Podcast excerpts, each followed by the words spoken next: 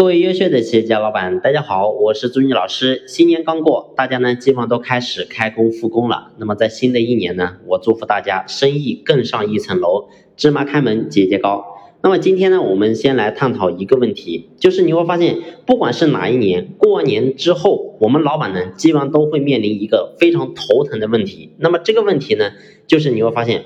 过完年之后，我们公司会有人员的流动，会有人员的流失，所以这个问题呢，困扰了我们很多的老板。那么这个问题我们到底该怎么去解决呢？其实这个问题的话呢，我们要从两个方面去思考。那么首先第一个，我们一定要明白，这是一个非常正常的一个现象。为什么这么讲呢？你会发现，任何一个公司，任何一个组织，既然有人来，就一定有人走，没有一个人说啊，我来了你企业之后就肯一直给你干，一直给你打工，这是一个不现实的现象。不管是大到我们一些，你比如像华为公司也好，或者说我们一些其他一些大型的企业也好，组织也好，包括说我们伟大的党，你会发现有人入党就有人退党，所以这是一样的。我们公司也是一样的，既然有人来，就一定有人走，所以这是一个很正常现象。但是呢，我们不能说因为这是一个正常的现象，我们作为老板就对这个现象置之不理。为什么这么讲呢？我们作为一个企业的领导者，我们一定要明白，我们可以允许公司内部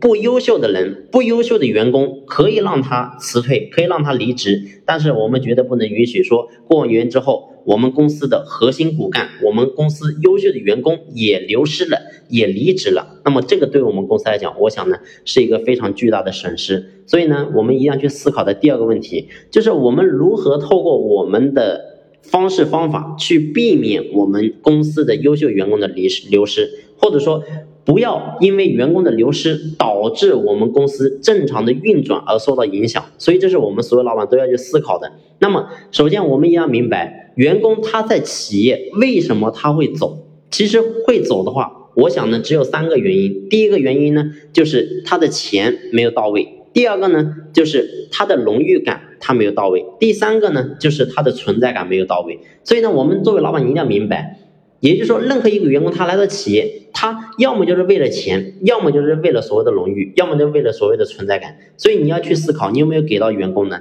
所以很多企业你会发现，连第一个阶段你都没有给到，也就是说，你都连给员工的钱你都没有给到位，那请问他怎么可能不离职呢？所以当然我们讲的也不是说给到员工一定要有多高的待遇，多高的收入，至少说我们要给到同等水平至少以上的收入。那么只有这样的话，你会发现我们才能够更大限度的去留住这些人。所以这是第一个。第二个，我讲的所谓的存在感、荣誉感，其实说白了就是他的内心在我们企业干的到底舒不舒服。如果说一个员工他来到我们企业，他觉得他干了浑身都不得劲，不舒服，那请问你给多少钱他又能满意吗？他都满意不了。所以呢，很多人都说我给员工很高的收入啊，为什么他还会走？那么我们一样从这个维度去思考，员工在我们企业到底干的舒不舒服呢？干的到底顺不顺心呢？所以这个东西不是说我们说好就能好的，一定是我们要思考这个员工，他换位思考。你比如说今天假如说你是这个员工，你在这个企业面临了这样的环境，面临这样的老板，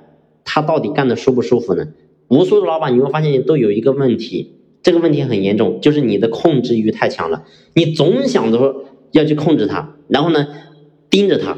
其实你会发现员工是不喜欢的，往往说你越盯着他越控制他，你会发现他就浑身不舒服，也就是说你越控制他越挣扎，最后他的内心越不舒服。所以呢，这是我们一定要去好好去思考的。当然如果说一个员工各个方面我们都反思之后，我们觉得自己做的还可以，最后他还是想走，那么呢我只能这样讲，那么我们就要把我们的招聘渠道把它扩大，那么呢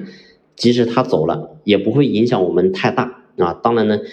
谁都不能保证说啊，我任何一个员工我就一定有把握把他留住，谁都没有这个本事，只能说尽我们最大的可能把他做到位，剩下的就交给他自己。好了，今天的分享呢，就先分享到这里，感谢你的用心聆听，谢谢。